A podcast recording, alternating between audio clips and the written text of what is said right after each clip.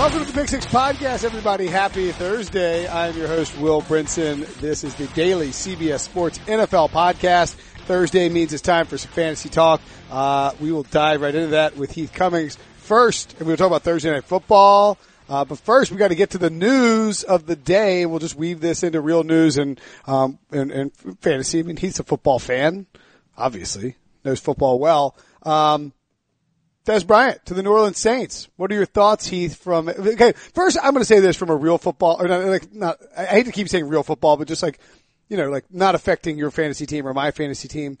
This it's sort of annoying that, and we're all at fault in the media for this, but the, the Dez Bryant signing is getting way too much attention. Like to me, it, it's it, like the idea that Michael Thomas who's catching 88.5% of his passes this year, just broke the Saints record for most receiving yards in a single season, gets less attention than Dez Bryant does for signing with the Saints. Like ESPN tweets out, SportsCenter tweets out, it's like, it's the Saints new look offense. It's like, no, it's the same offense. They just added a, a, a, a guy who's a, like a, a poor man's Jimmy Graham and listed at wide receiver, right?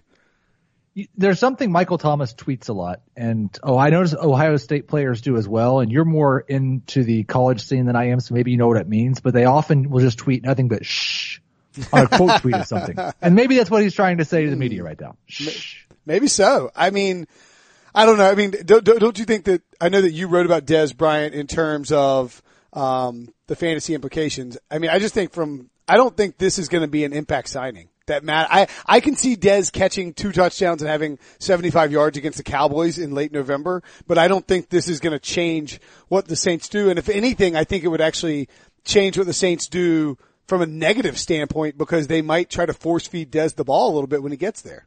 Can you say Adrian Peterson? Exactly. Like you, this team, this very Sean Payton last year for four games tried to find some way to work Adrian Peterson's old ass into the Saints offense when he had Mark Ingram and Alvin Kamara. And as soon as they got rid of him, everything took off. Yep.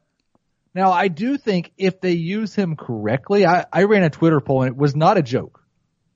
I, I saw, I saw, who's it? Benjamin Watson and, and Tre'Quan Smith. yeah, whose skill set does Dez Bryant more closely resemble right now? And 87% of the people said Ben Watson, and they're right. Yeah. And I think if you use Dez in that way, it, in terms of real football, this could make an impact in the playoffs.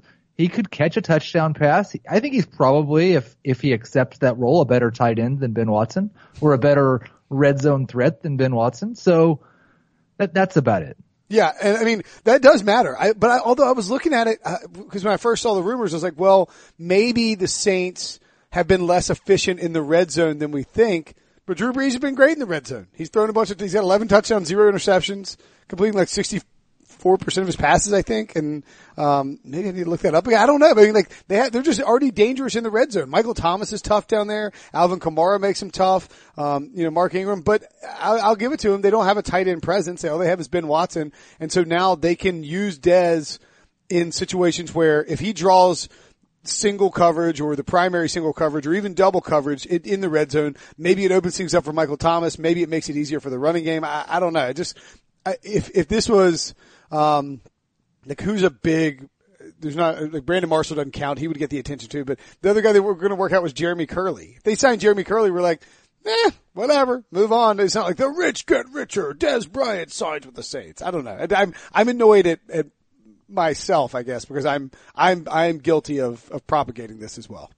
Well, it's a, it's your job, right? Right. Hey, you don't have to feel guilty, I, but I, it's I, probably not going to matter. Right. I, struggle. And, I struggle with this on a daily basis, as you can see. And for fantasy purposes, it's I going to matter even less. Mm. Like the be- I tried to carve out a best case scenario for Dez in the article that I just wrote, and it, it's about 15% of the team's targets. If you give him a good chunk of what Watson's got, maybe a chunk of those the one thing about Sean Payton's offense, you know they're going to waste 15% of their targets just throwing it to guys that nobody has in fantasy. And give him a couple of those as well. Maybe he gets to 15%. That's basically a three catches for 42 yards stat line each week, and you hope he scores a touchdown.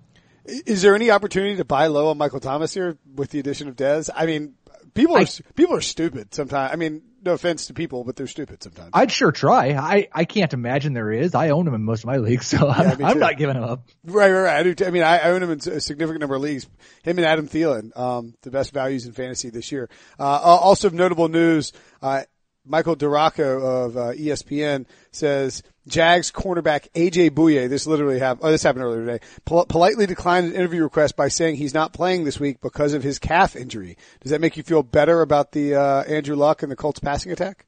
I think it's a little tick up for Andrew Luck. Now, I still think you're going to see Jalen Ramsey on T.Y. Hilton. I'm not sure it helps Hilton any. And the rest of the Colts wide receiver, I mean, the, the thing I love is that the Colts went on a bye right after their last game, so we didn't get to talk at all about where in the hell did Dontrelle Inman come from.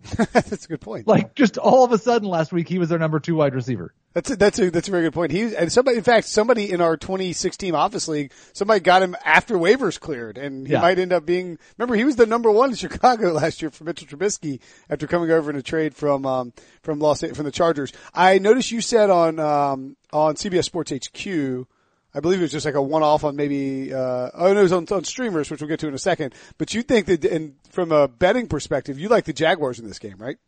I do. Coming off a bye, their defense hasn't been what we expected the last couple of weeks before the bye. I think that I now that was before knowing what I knew about Bouye. So I thought the defense would be a little bit healthier. Yeah. I still think they'll be a little bit healthier, just not all the way healthy.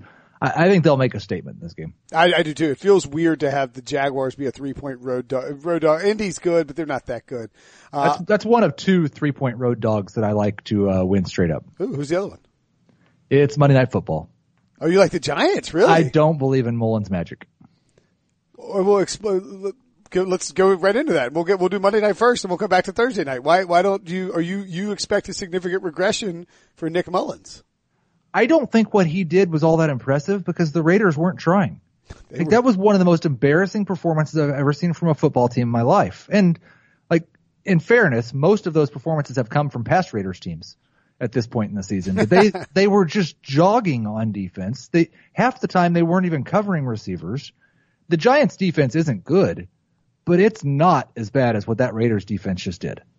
That's a fair point. I mean that like people were joking about Alabama beating the Raiders, and I don't think that would happen. But I don't think I think that Alabama would put up twenty four points against that Raiders defense easily. I think the, I think the Bills would would embarrass the Raiders right now. Not think? because they beat them badly, but just- just, because the Bills are still trying. Right. Man, the Gruden's doing the thing. It's almost um can't describe who else might say something like this. Greg Williams, other boastful Americans of note of note. Um, but you know, he's like, "Oh, I get texts all the time from guys who want to play in Oakland. I mean, believe me, they they know the brand. They love the Raiders. They want to be here. Huge, tremendous like players want to be here. Um, no, nobody believes that, John. Nobody wants to play for you. You keep cutting your best players. They cut Bruce Irvin, who signed with the Falcons. Um, the Atlanta team is getting kind of interesting, uh, you know, in, in, in, a, in a way too, because their defense might start to get a little bit healthy. All right, Thursday night football. Panthers at the Steelers. This is a great game. Fun game. It should be a lot of fun. Yeah. Um, I, I would expect, I mean, these defenses have been pretty good and improved lately. I still expect this one gets up and down just a little bit. I think it does too, and I believe I said on Sportsline on, on CBS Sports HQ on Tuesday night that people should take the over. It was 50 and a half. It is, uh, it is already up to 52. Um, it had moved up to 51. I think it'll keep climbing because these offenses are playing really well, and this should be a pretty big, dare I say, bonanza for. This is a sneaky bonanza game for fantasy owners. In that, I think you could see a lot of points scored by both teams. Is there anybody you're not starting? Um, Cam is obviously starting. Ben is obviously starting. Antonio Brown, James Conner, um, Christian McCaffrey. Is there anybody? DJ? Are you starting DJ Moore? I think where you get nervous is both of the Carolina wide receivers hmm. because Funchess has seen his role shrink quite a bit since Olsen came back and DJ Moore started to emerge. Moore laid an egg last week with only two targets, but once again, a 30 yard run. So it wasn't totally awful, but it was a weird game flow where Cam wasn't responsible for any of their first three touchdowns. I do think that Moore bounces back.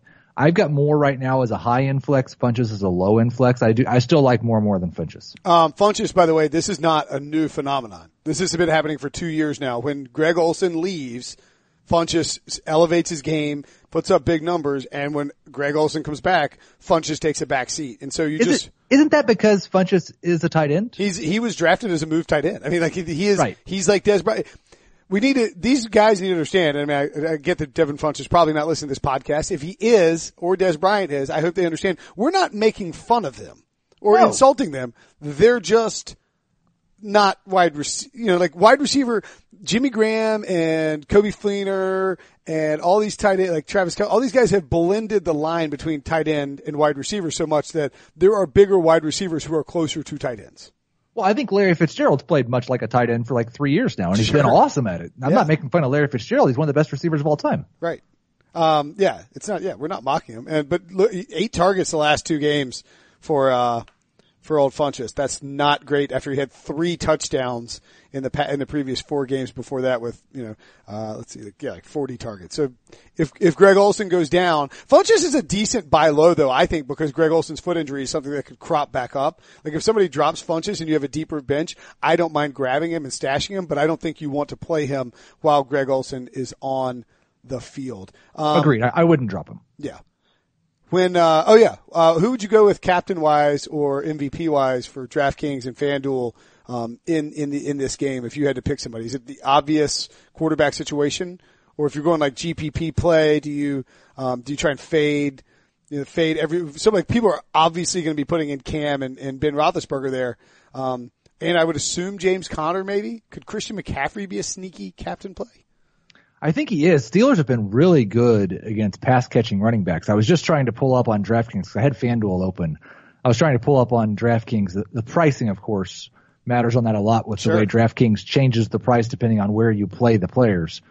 Um, yeah, I'd probably go Cam. I mean, he's 14,400 this week on DraftKings. Conner's 18,3. Whoa, that's a crazy discrepancy. That's, that's a big, big difference. And it's full PPR. So, th- I mean, it doesn't, not that weird that Cam's not the most expensive, but he's cheaper than Ben, and I'd rather play Cam than Ben. So, Hmm, interesting. Yeah. Uh, so Conner, most expensive, followed by Brown at 17.7, McCaffrey at seventeen one.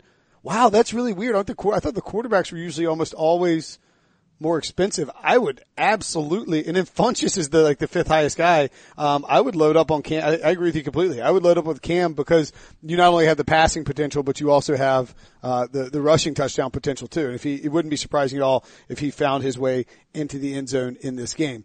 Okay. Uh, moving along to the week coming up. Oh, uh, well, actually, a little more Dez news. I don't know why I didn't cover this. It's probably because I'm not good at reading a rundown that I created myself.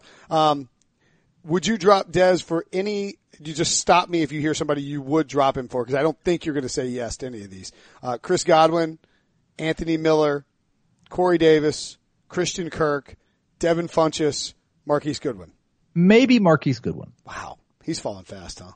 Yeah, and it's just the targets haven't been there. Yeah, yeah. Okay, that's fine. I mean, I, I think- yeah, Goodwin, if you really want to have Dez on your team, throw up the X, you can drop Marquise Goodwin. I mean, I saw this. It's it's funny. Like I don't know if you noticed this as well, but um, like in all these, you know, these, these leagues you play in, like you probably don't always play with me and Dave and Jamey and Adam Aizer. Like you have leagues with other people, right? Who who have day jobs who actually do, you know, that are, aren't involved in sports, right? Oh, absolutely. So you see that, like when something happens, like when Le'Veon Bell was announced that he was going to be out, I, you know, I'm writing a story and I'm also maybe checking all my fantasy leagues at once, like to see if, you know, I, I grab James Conner anywhere he's available. Um, with the Dez thing, I knew where he was available and I just didn't move. Like I didn't, I didn't even go to my laptop, didn't go to my phone, didn't even bother with it. And then about an hour later, there's like this flurry of Dez related email, like transactional activity in, in all of my leagues where people were grabbing him up. So I think one of the things that people should be cognizant about is if some, cause when something like this happens and Dez signs in the middle of the day, you got a, a random owner who might make a, a rash decision. So be wary of whoever is getting dropped for Dez and, and maybe you can pick them up. But yeah, look, don't, if you like Dez, grab him. Uh, otherwise there's, I, to me, I, nobody, he's not going to make a huge impact. And if he catches a touchdown and for some reason you have him, trade him after you get him. Uh, streamers this week. You've got Blake Bortles and, uh, Eli Manning again. Did Eli Manning justify the last one? I guess he did, right? If you brought it back. He, he had a retirement match and, uh, he did score 20 fantasy points and he's got, it's over 300 yards in three of his last four games. And I don't think the San Francisco defense anything special. So coming off a bye, I, I, I don't like any of the streamers this week, to be honest. None of them made my top 15 quarterbacks. Okay. So you're using these guys if you have a quarterback on a bye and you've been carrying one quarterback all year. And I have some Kirk Cousins teams where I don't have a backup and I'm starting Blake Bortles this week. I don't believe in the Colts defense and Bortles is giving you a decent floor with his rushing production and he's been over 20 fantasy points in 50% of his starts this year. Can, um, can I make a confession about a terrible trade I made? I'd love to hear that. Uh, so this is, it's humiliating. I, I don't care. Like it's, it's fine. You, you, you make something, it was in a low cost league. I think you're in it. It's that two quarterback league that we do. Um, you are, you were not in it, but, but like, uh, oh yeah, you're in it. You're seven and two in this league. Good for you. Yeah, I'm do- I lost Adam Aizer, which was crushing this week, but uh, I, I, have been dominating that league. It's weird though because see, I actually have the most points of anybody in the league, and yet I'm four and five. Um, you know why I'm probably four and five? Do you want to know why? Yes. I made a trade with Adam Aizer in this league, and I was desperate two weeks ago to get a. I had two. I had Dak and um, uh, Dak and Philip Rivers on a bye, so I needed to get a quarterback to play with my Blake Bortles. So I made the trade with Aizer uh, to acquire. I was he he just Aizered me. He just he just he's like I gave him Dak and Larry Fitzgerald for for uh, Eli Manning. It's the, just a terrible trade. Oof. It's a terrible trade. I, I, I mean, like, it's a terrible trade, but, I, and making matters worse, but I knew I was like below 500. I knew I had to win. Um, I do have Brandon Cooks and, uh, and Adam Thielen and, and, and Marquise Goodwin, who's not any good either. So it's a terrible trade, terrible trade. Um, making matters worse is that I didn't examine the bye week factor. And I actually, I lost that week anyway. And then last week, I had to start Eli on a bye because I didn't realize that Eli's bye was coming up the next week. And so I didn't have enough quarterbacks to try it out there. And then of course I won anyway this week with one quarterback on a bye, which it's, so I gave up Larry Fitzgerald for literally nothing. Um, I at least think Eli might be better over the next few weeks than Dak Prescott. Yeah, I think that's true. I, I think that not is, Larry uh, Fitzgerald better, but but which, better. which is what you were thinking when you made the deal. That's right. I, that's, right. that's one of the underrated things about playing in as many leagues as we do. I live in constant fear on Sundays that I have made some stupid lineup decision or forgot to put somebody back in my lineup or I'm starting an illegal lineup. Yep. Starting someone on a bye. And it happens two or three times every year where Oh, something yeah. just ridiculously stupid happens because I've got 19 teams. This two quarterback league, I didn't like two years ago. I didn't realize that it was real until the fifth week. Like I didn't, I had like hidden it away on my hidden logos on CBS. And then somebody was like, are you, you got to set your lineup in the league. I was like, we're playing out the, you know, so yeah, I mean, it, it does happen. It happens. Like I, I snuck out one in a dynasty league we're in together. Um, uh, and I, but it was like the, the name of the team is Heath is a bully for some reason. I don't know why that, that is the case. I think it's Scott Riley named his team Uh, after you. he, he, uh, we have three or four people in that league who don't have the, an email correct connected to the league that they get. Mm. So they, and so you, refuse to add an email that they get, so they don't get any notifications. Mm. And we had to stop our draft two or three different times because Riley didn't have enough roster spots to make a draft pick. that's right. And I got very, very frustrated and said some things that most people would like to take back. I'm not taking any of them back though. You, you shouldn't. You don't have to take any of them back. Not here. And by the way, I actually paused that draft because I, I did the same thing and I had, I was trying to take Saquon Barkley first of all. But now I have Saquon and Todd Gurley on the same team. Which I think is why Jamey Eisenberg's team is named Where's Will. Yeah, that's right. Well, that, because I show up to every mock draft late. Um, uh, running back, should you be starting Mike Davis in every league this week? Assuming that Chris Carson is out, and I think he's going to be, I will be starting Mike Davis everywhere. And Pete Prisco and I got into a, a disagreement about this on Monday, I think, and he thinks this will be more Rashaad Penny. The problem is Penny's Really? more talented than Davis, but Penny needs to run like Davis does. Hmm. Davis goes forward. He hits the hole. And this Seahawks team has gotten much better at running the ball. They're averaging 4.3 yards per carry as a team now and have the third highest yards per game in the league on the ground. And you could be a little scared by the matchup against the Rams because they might get into a pass heavy scheme. The last time they played the Rams, they just ran all over them. And I think they'll do the same thing. The Rams are a funnel defense. They let you run the ball. Well, and Seattle also wants to be able to control the ball. You know, they want to be able to slow the things down and not let Jared Goff lob up points and get into a shootout with him. All right. Well, let me ask you this. Would you, um, would you start Mike Davis over Dion Lewis in a revenge game against the Patriots? I would definitely start Mike Davis over Dion Lewis in a non PPR league, and I would start him in a PPR league too. Mike Davis or Nick Chubb. And we're assuming Chris Carson is out when we ask these questions. Right. I would go with Nick Chubb. I, I think he's awesome. You wouldn't start Mike Davis over uh, David Johnson, obviously, I don't think. Um, I would start Mike Davis over David Johnson. You would? I would. Wow. Okay. Uh, any other notable, uh, anybody else that you think? I mean, just to make clear, it's not that I hate David Johnson. I have Mike Davis ranked 12th this week. Okay, so you have him as an RB one this week, assuming Chris Carson is out. And Pete Carroll has made it sound like Chris Carson is not going to play. Um, and Pete Carroll is known for being optimistic about players that are not going to play. So I, I really think that means he's not going to play the rest of the year, probably. That, that's actually a very good point. Well, in that case, is Penny the guy that we should be going out to add just in case something happens to Mike Davis or Penny plays really well? I think Penny's a good speculative add. Would you rather have Rashaad Penny or Carlos Hyde? Penny. Okay. Would you, do you think Carlos Hyde is droppable at this point? I do. I think he was droppable going into his bye last week. He's droppable when he was on the Browns. Um, he hadn't been very good. I mean, he just as, well as soon as the trade was made, he was apparently droppable. We didn't know that at the time, but right. Um, are you going to be starting Leonard Fournette in all leagues this week? No.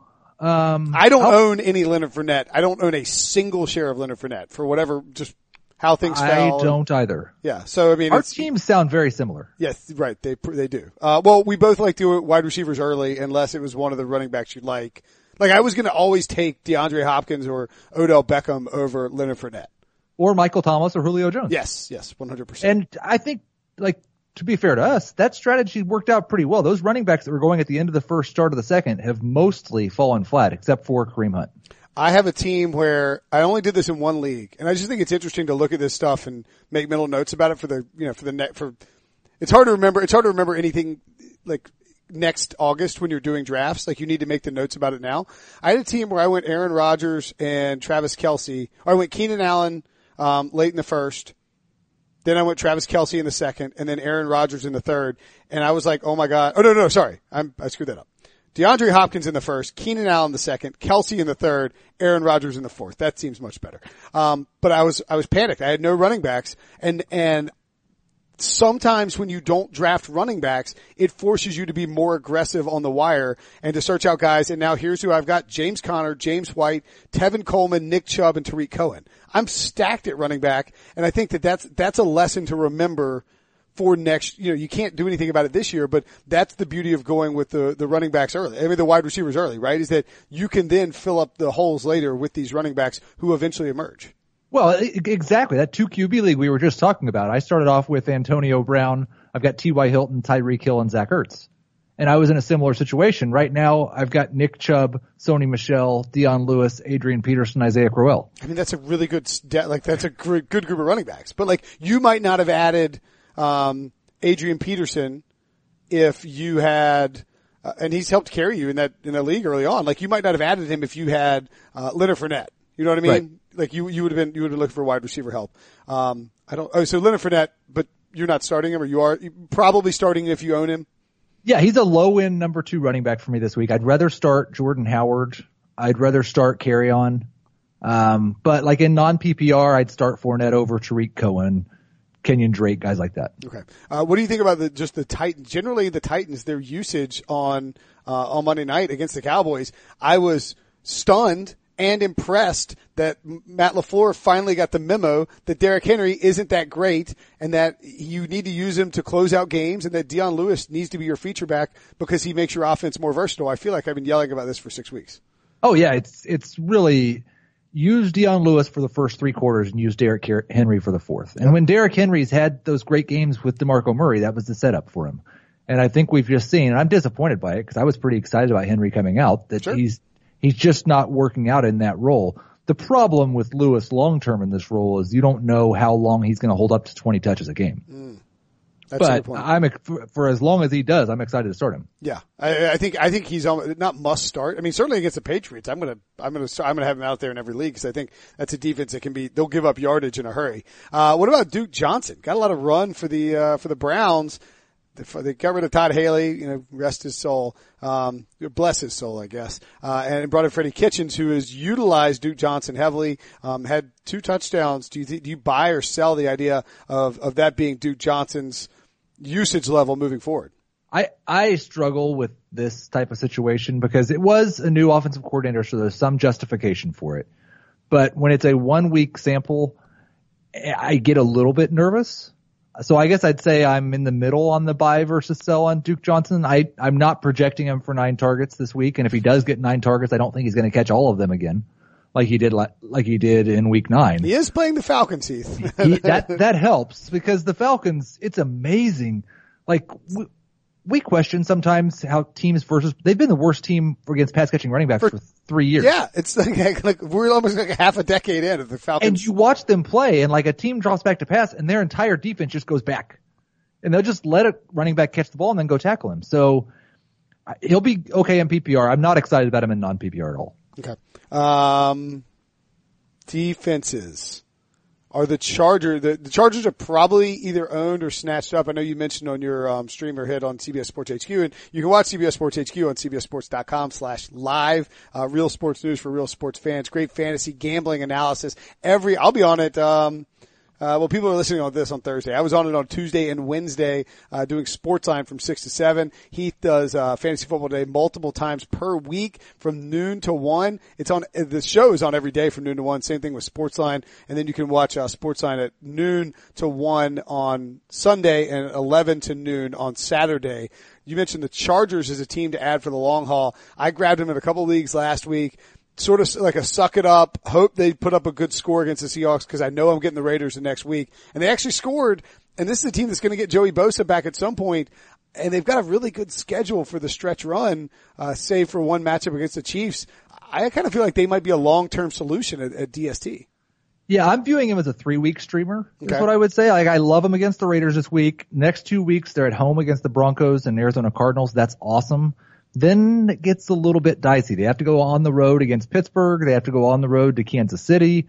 So uh, I'll probably drop him off after the next three weeks, but I'm going to be using him for three weeks. And well, that Kansas City game is worth noting is probably in your fantasy playoffs. So if you're in that situation, because they're week 15 in Kansas City. So if you're in, right. if you're in that situation where you're in the playoffs, presuming it's a four team playoff that starts in week 15, um, you could theoretically drop somebody who's a fringe to pick up a second DST if you wanted to have the Chargers again at home in Week 16 against Baltimore. Which yes. leads me to my next question. So, um, this is a tricky one for me. Uh, we have. I, I, I, got a little antsy in a in a league I, I own with a buddy of mine, um, and it's if, and I'm giving it away by because I think people that are in the league might listen to this podcast. But um, we dropped the the Vikings for the Ravens, and then the Ravens for the Redskins, um, and and then the Vikings got picked up last week, and then dropped again yesterday. We have been sitting on it's a non-resetting number one waiver claim. The Vikings are on bye this week. Do I let them clear through waivers on Friday, or do I use my waiver claim on them? I would not pick them up. Not pick them up.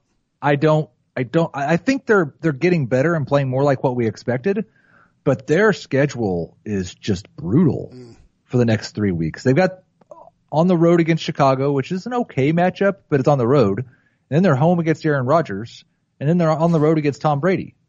You know the Bears. The Bears are a top five team in points per game scored. Uh, Mitchell Trubisky's averaging like 25 fantasy points a game or something. There's only one team in the NFL right now that is top 10 in, you know, spoiler, it's the Bears, uh, top 10 in defensive and offensive efficiency. And it's the Bears. Like there's nobody else in the NFL. The next closest team to really be both top 10 is the Patriots, seven on offense and 13 on defense, which is kind of surprising. Denver is four on defense and 11 on offense, which is very surprising. Vance Joseph is terrible. Um, the Bears might just be good on offense. Like they just know how to scheme guys around, even if Trubisky's not great. So I, I tend to agree with you on that that regard.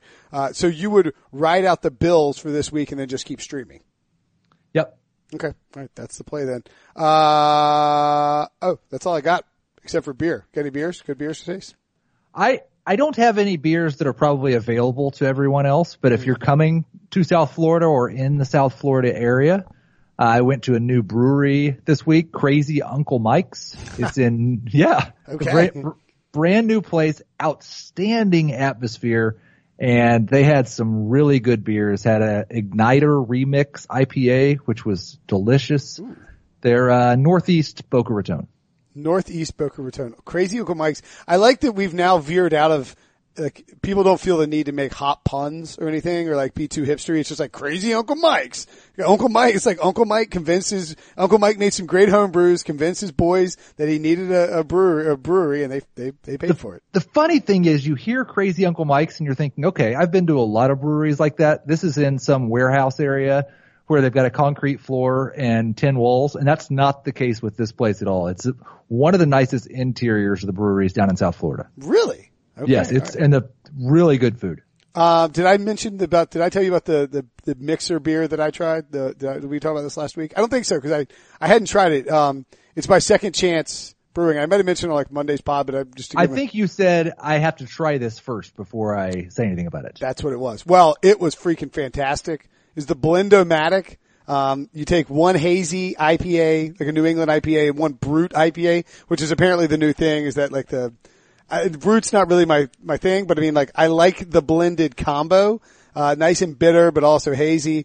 And, uh, it was a, it was an excellent, excellent shot. So I, I would highly recommend if anybody can find second chance, uh, beer to check their stuff out. Their IPAs are excellent. And, um, I think that's all, I think that's all I've tried this week. Anything else to, to add before we get out of here? I think I'm done. All right. Good stuff. Heath Cummings, always a pleasure, my friend. We'll talk to you uh, next week. All right. Now we got the uh, fantasy talk out of the way with Heath Cummings. It's time to talk to Kelly Stewart, aka at Kelly in Vegas on Twitter. Excellent friend of the program. You're actually out in Vegas. Um, great to have you back. The, the, the powers, I mean, I had a great time talking with you before, but the powers that be really liked it. So, so you, you may get harassed about coming on, uh, frequently, which sucks for you, but it's good for us. And we're going to talk super contest lines. What's going on? It sucks for me. No, I actually really enjoy it. Listen, anytime that I get to talk about one of my favorite subjects, uh, I'm all about it. And this super contest card, man, I, so as you know, well, I put in my plays early. So right before I did this uh, podcast with you, I put my plays in. I just left the Westgate. So I'm I'm I'm really curious to see what you're going to say here um, about some of the ugliest teams I played on the card this week. Well, here's the thing. This last week, and I wrote, I wrote about it, and everybody, everybody wrote, ESPN Chalk wrote about it. This is something that wouldn't have been written about five years ago, but the books got, the sports books got hammered on Sunday, and it was like one of the worst days in sports book history. Woe is me, the poor, sad, uh, you know, broken down sports books got beat up by John Q. Public. Um, and you know, they point out like even the, the underdogs won, the public bet on, the favorites won, the big favorites covered. And, yeah, it was like something like 14 and 0, right? Like every yeah. decision that would, would have been made in the book's favor went against them. Yeah, it's, it was nuts. And I mean, again, I don't feel bad for him, but Kelly, you know. No, but I feel bad for me because usually that means I had a bad day. Usually when the super contest consensus plays go five and zero, oh, I'm in a world of hurt. What did, how'd you do last week? Uh, two and three, yet again. Four yeah, weeks in a row, mm. I have went two and three. Yeah, I, I was neck and neck, uh, with Nick Co- uh, Kostos, one of our buddies, and I took first place in, uh, the OddsShark Super Contest, yep. uh, within our pool, and I, I had to get mouthy on Twitter and that faded very, very quickly. I think I'm in like number seven or number eight spot now. Who's who? Do you know who's in first on hashtag Team OS? Um, I, I can, thought it was Sam P, but you know what? Ah, it might be. I'm he says not he, sure right now. I did his winter or his chicken dinner podcast, and he said he's been banging out three and two weeks, and then fell down to two and three. Um, I don't, it's not me. I've been Pete Prisco has been white hot. He's about to catch Nick in the contest too. He was having a, a real tough time. Nick has faded. Uh, for those that don't know, I mean, if you hear no, John Jon Anik, 27 and a half points. Sam P, number two. Anthony Risabano, I don't know if I said that right. Sure. 26 points. I am number eight. Me and Jenny, the uh, UFC chick from Brazil, mm-hmm. she and I are tied uh, with Joe O and James Alberino. So there's a four way tie. Nick is a half a point ahead of me. Let me scroll down and see if I can find you. Oh, there's no real reason there. to find number me. twenty. Oh no, that's not good. I've been, I, I can't get, I can't find a groove, and um, I what I need to do is grow up and stop trying to get cute and just take teams I trust. I'm not going to do that this week. I think I like your card, but anyway, like I was saying, the books got hammered, and then you look at this, you look at the teams that are out there, and the lines are all inflated.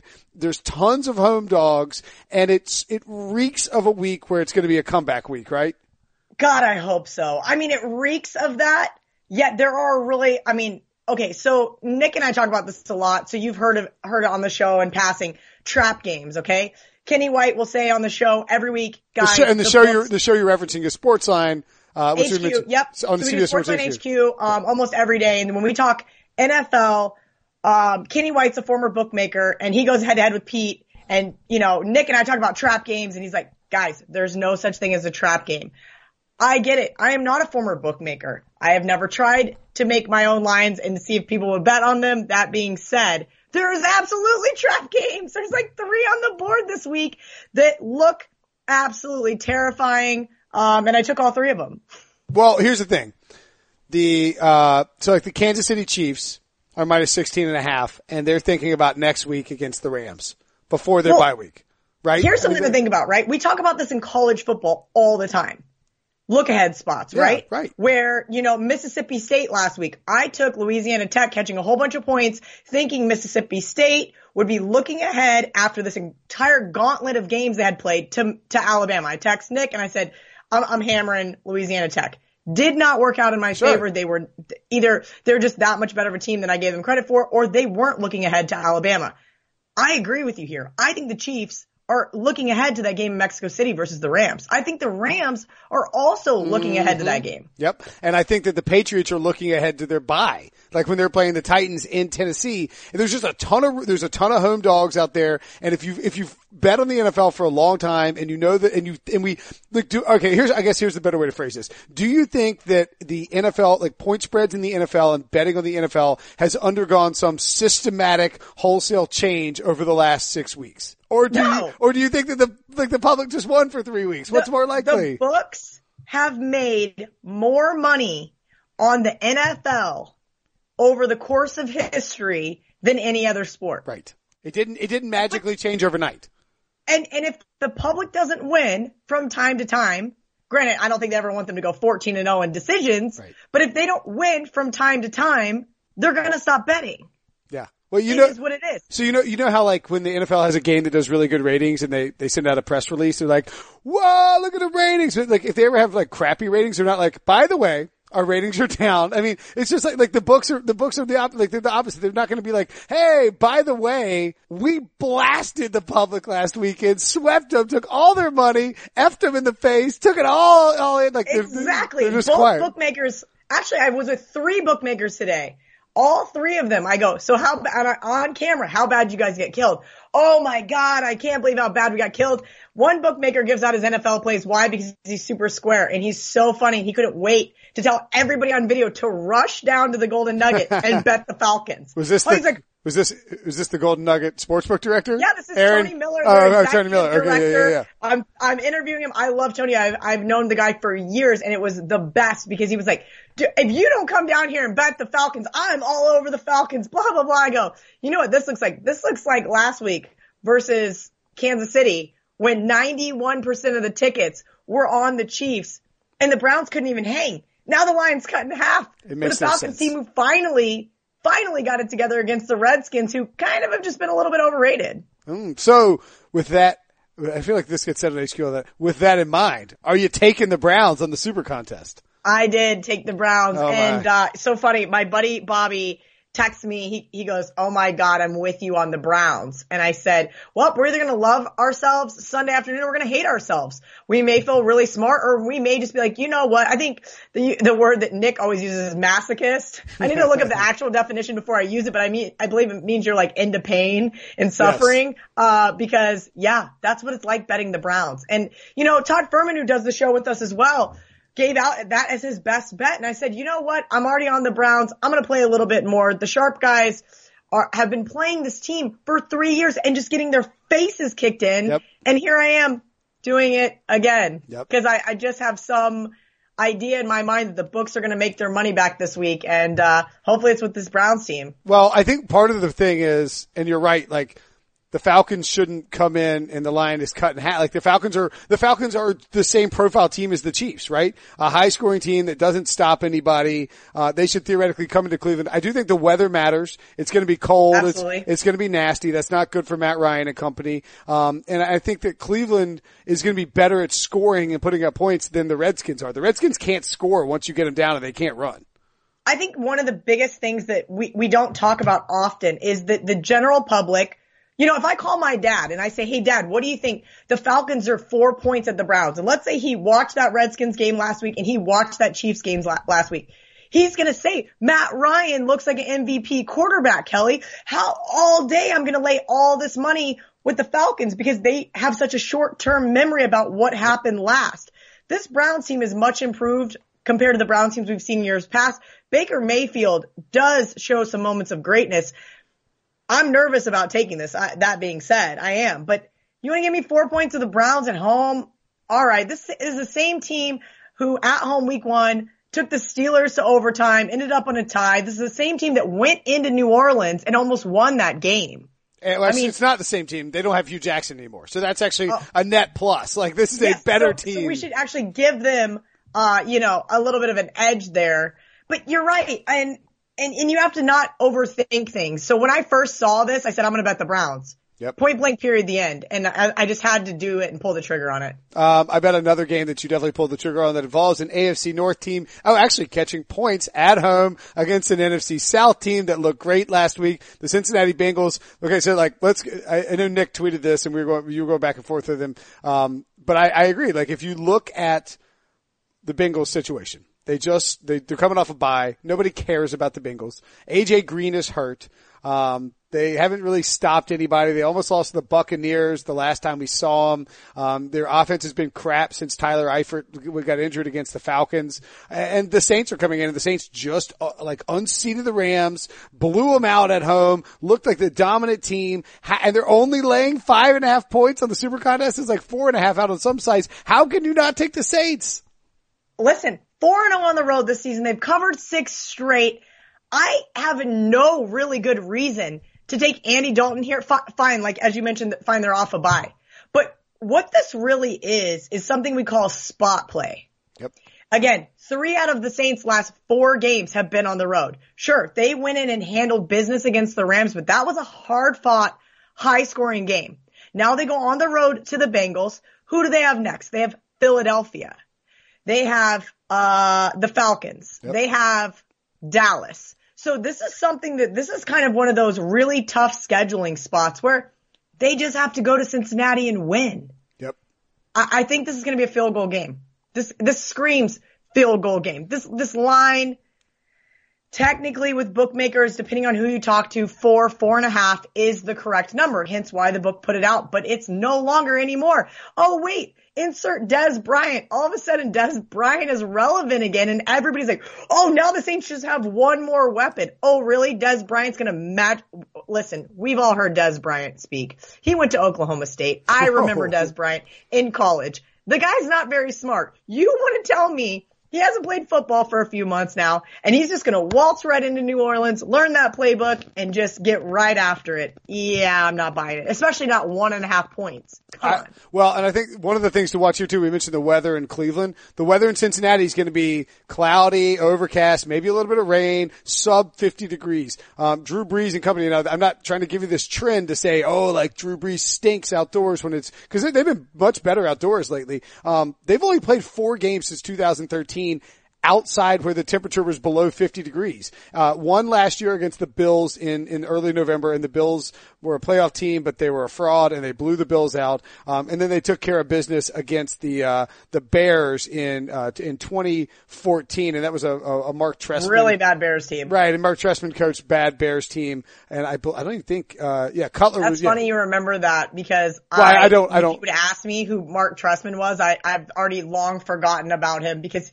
he was so so fadeable with Jay Cutler. Yeah. Laying points. I, I can't believe I forgot about one of my favorite coaches the fade. They did get hot with uh, Josh McCown though. For whatever reason, Josh McCown was good for his system. But like they've only played four times since 2013 outdoors when it's that cold, and so I think that while they're not going to overlook this, this is kind of a like you talk about spot games. Like it's kind of a sleepwalking game. Like, like I always think about Clemson going up to Syracuse on Friday night. You know, it's a tomb up there. It's quiet. It's, it's not cold. Like you go to play in Boston College on a Friday night and it's just freezing ass cold and you, you, you guys, your players don't want to be up there. It's the same sort of thing. Like Drew Brees doesn't want to be in Cincy. He wants, I mean, like he wants, he, they know they're the, they've been getting pumped up all week. I love the Bengals in this spot. Uh, what other dog pops out to you on your card that you, that you like? Well, we'll just keep going down the list. Three in a row here. Uh, Titans plus six and a half. Now, This I line is begging you to take the Patriots. Begging you to take the Patriots. begging me to take the Patriots. Uh, granted, I did not take the Packers on my card, um, on the Super Contest card, but by kickoff, I was so frustrated. By the way, don't do this. Don't have a couple beers with your friends and think that you're smarter than how crappy your day is going. Um, I threw the Packers in a teaser. They could not cover the 11. Uh, a, a guy I do a lot of work with has a rule. He does not bet against the Patriots. I don't bet Good road rule. chalk in the NFL. Good rule. But he just says, listen, I get it. Bill Belichick, Tom Brady, they're like, I, I looked at the other day. It was like 198, 151 and six against the spread. Like some insurmountable number Bill Belichick. Bill Belichick uh, covers covers more often than like the best ga- the best NFL gambler in the world. For sure. And, and that's great and all. Um, the Patriots did hurt me at the Bears, but prior to that, I played against them at the Lions and I played against them at the Jags. Again, people do remember what they see last, but I don't think the public's going to be rushing to bet the Titans here. The Titans had multiple turnovers. Uh, we know it was the Cowboys really that were just playing super flat. Um, but, I, but I do think as much as I kind of bashed Marcus Mariota the other night. I do think he did look improved against that bad Dallas defense. And so the Patriots secondary, I've been bashing on them all season, even though Aaron Rodgers was not able to exploit them.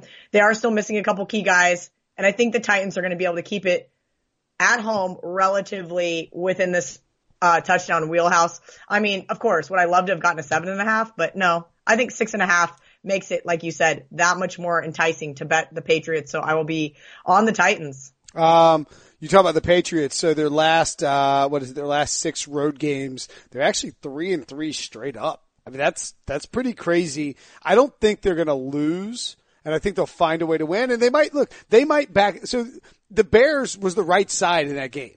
Like the Bears was the right side and the Patriots just happened to get a punt return and a blocked punt, um, and pulled some stuff out of their rears and, and they, and they burned us. Uh, but the Bears, I had the Bears too. Um, I think this is going to be like that Bills game on Monday night of two weeks ago where it's a low scoring sort of slog. The Patriots know it. They're trying to get a, a run game going. They don't want to, they don't want to do anything too cute and they kind of just go like like like you think the Saints will. They just want to go in there and get the win. And I don't think he wants to stomp Mike Vrabel either. Like I don't think he wants to embarrass Mike Vrabel, who's one of his you know favorite former players. So I, I think it's a nice low. That's I like fair. I guess I didn't even think about that concept, and that's something to always think about is is you know whether or not coaches have respect for one another, whether or not coaches hate each other. Right. Uh, you know, if there's some hatred there, then yeah, you want to lay it on thick if you like can. like Doug Marrone going for two against the freaking Jets late in the game. Like he's trying to bury him. I don't think I don't think Belichick's going to try and run out the score. I think if they get the ball and they can run out the clock, they'll do it. And I think th- they were trying to do that against Buffalo, and they got a pick six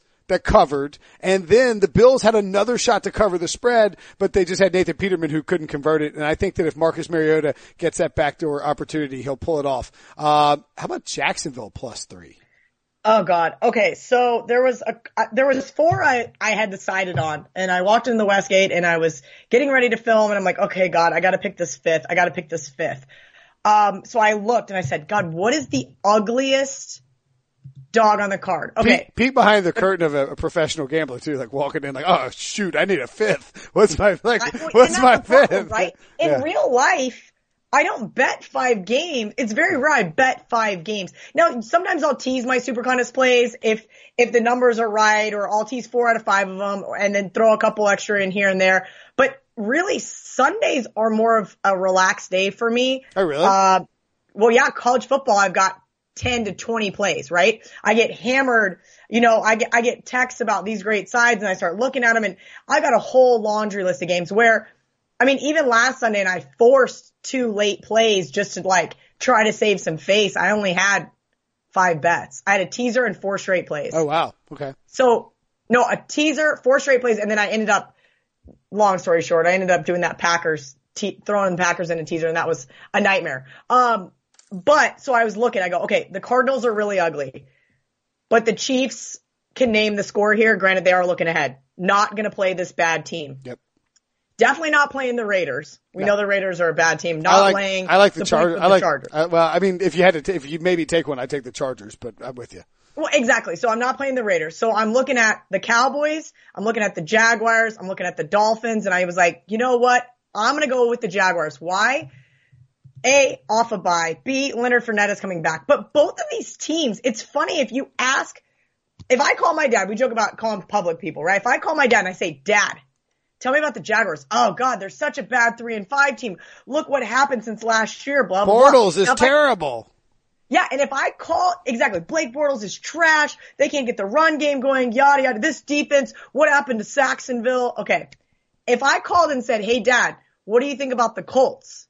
Oh, the Colts are great. They're improving week to week. Blah blah blah blah blah. Well, they're both three and five teams. Yep. They're they're really essentially the same teams. This is a divisional game, and I think that the public perception on Jacksonville is not as bad as Jacksonville is. Okay, so they lost to the Cowboys. That was really bad. They went over to London. That was really bad. I don't think they're this bad of a team. I, and maybe I still am in love with Blake Bortles from, you know, winning me a ton of money over Baylor in that champ, that, uh, which, which bowl game was that he was at UCF? That was so great. Was I mean, he won me money against Louisville as like plus 450 dog and then he won me money and, and ever since then I've been infatuated with Blake Bortles. But, uh, no, I, I do think he's okay. If they can keep him in his wheelhouse and he doesn't turn the ball over, I think Jacksonville will win this game. But to really answer your question, I was torn between three uh, really ugly dogs and I went with the probably the worst the best of the worst, I should say. Like Jacksonville, I thought was the most capable of not getting blown out here. Well, see, I think I agree with that 100%. I think if I think the Jaguars could blow out the Colts and but the Colts couldn't blow out the Jaguars. And if you're talking about between the Raiders, the Jaguars and the Cardinals, which of those teams can win? The Jaguars are the only team that can win. So like if you're going to take points, take a team you actually believe can Exactly. win. Exactly. And I mean, of course, I could have looked at the Bills. Absolutely not. I could have looked at the Cowboys. Absolutely not. And granted, I could go back and lay a ton of points, but like I told you, I don't lay a ton of points on the road. So the only favorite I was really looking at was the Packers. Really? That's a lot. I was like, okay, the Packers need must win situation. Okay, you know, Brocktober is over. you know, this Miami team not so good on the road in uh Green Bay. They're going to be freezing. Yeah, I just it wasn't something that I could get behind, especially after seeing how bad that defense has been just week in and week out. I'm like, I- I'm not laying almost 10 points with this team. Yeah, and uh, Indy 15th overall in DVOA, Jacksonville 18th. So we're talking, basically talking about pretty even teams. Jacksonville's got a top 10 defense that So yeah, well, so we give them three points for a home field advantage, which is probably too many for Indianapolis, and Yep. and we call this game a pick 'em. Uh, You know, I think the game would be minus three if it was in Jacksonville. So, uh, like you said, I'll take I'll take the short number and hope they can get the win. All right, what's your last game on your uh, your your slate? Uh, okay, so I did take Seattle. This was Oh, this uh, is oh, wait. Prisco and I talk. We'll talk. I mean, Pete. Now that's my. I think it was my top pick. I sent him in. We, we do all our. Me and RJ and Pete do all our picks against the spread on for Friday's show. This is Thursday's show, obviously. Um, but uh, this is a no brainer. This is an easy no brainer. Like, don't overthink it. If you can find it out there at ten, go ahead and take it at ten because it's still out there. It's going to fall down closer to seven, I think, by kickoff. You know, I know the numbers guys will say, oh, but it's nine and a half in the contest. You're right. It is 10. And I do think the numbers guys are going to come in on the Seattle team.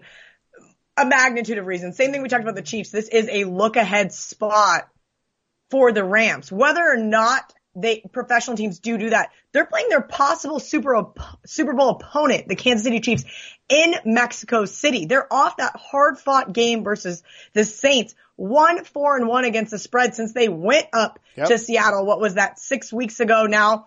And they play, were played tough there. Granted, 12th man, fine. They get, we'll give them four for a home field advantage there. Okay, so where does this double digit number come from? I'm not sure I'm buying it. Granted, yes, Seattle looked terrible last week versus the Chargers. One of my super contest losses. I did not listen to anybody telling me the Chargers are the real deal. I need to get out of my own way thinking that they probably you know, should be able to give the Kansas City Chiefs a run for their money in the AFC West. I, I just haven't been able to buy it. Another interesting stat, and usually I'm not a big trends person, but if it backs up my case, Russell Wilson, 3 and 0 in his career catching more than a touchdown. He has only been a dog of a touchdown or more three times. Mm. That's insane. I mean, he's still very capable. The Seahawks team has some life left in him. We saw it at Detroit, whether Detroit had cashed it in or not. And I think they're going to get up for this divisional opponent who may just be like, cool, we just have to beat the Seahawks. Yeah, I agree. I, the, Russell Wilson's got something to prove here. The Chief, the, the Rams are thinking about you know, how, like the Rams had lost and now they're, they're, they've still only lost one game. They're still worried about the, the conference and the byes and all of that. But they're, I mean, if you're Sean McVay, you're lying if you say you aren't planning out the rest of your season. You have Seahawks, Chiefs, then your bye, and then you're trying to figure out what you're going to do to get ready for the playoffs. He's too, too ain't over attentive not to be doing that. So I agree. This is an easy one for me, uh, Seahawks. I like a lot of your picks, which, uh, scares me a little bit. I'm sure I'll talk myself into taking the Chargers minus nine and a half. I mean, but I, I don't hate that. I, right. This is one thing we talk about. So obviously we know the Raiders are coming to Las Vegas. The Raiders are not only tanking, purposefully or not, they are tanking. Yeah. Uh, Jon Gruden fire sale. But in reality, it appears they're doing so in order to set things up better for, for when they come to Las for, Vegas. For 2020. I don't think they're going to be in Oakland next year. I'm not sure where they're going to play. Maybe LA, maybe they're not going to be able to play here. I mean, we made that very clear. We don't have a place that's going to be right. probably even big enough that the NFL is going to approve. Um, but the, they have no home field advantage.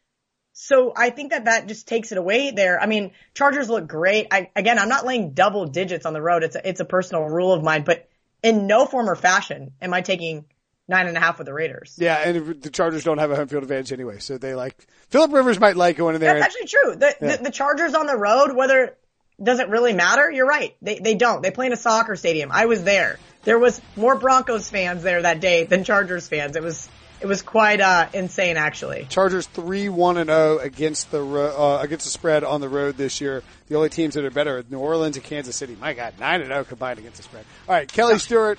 Always a pleasure. Thank you for taking the time. Sorry we kept you too long. Um, we'll talk to you soon. Watch Kelly on uh, CBS Sports HQ. Follow her on Twitter at Kelly Vegas. Thanks. Thank you.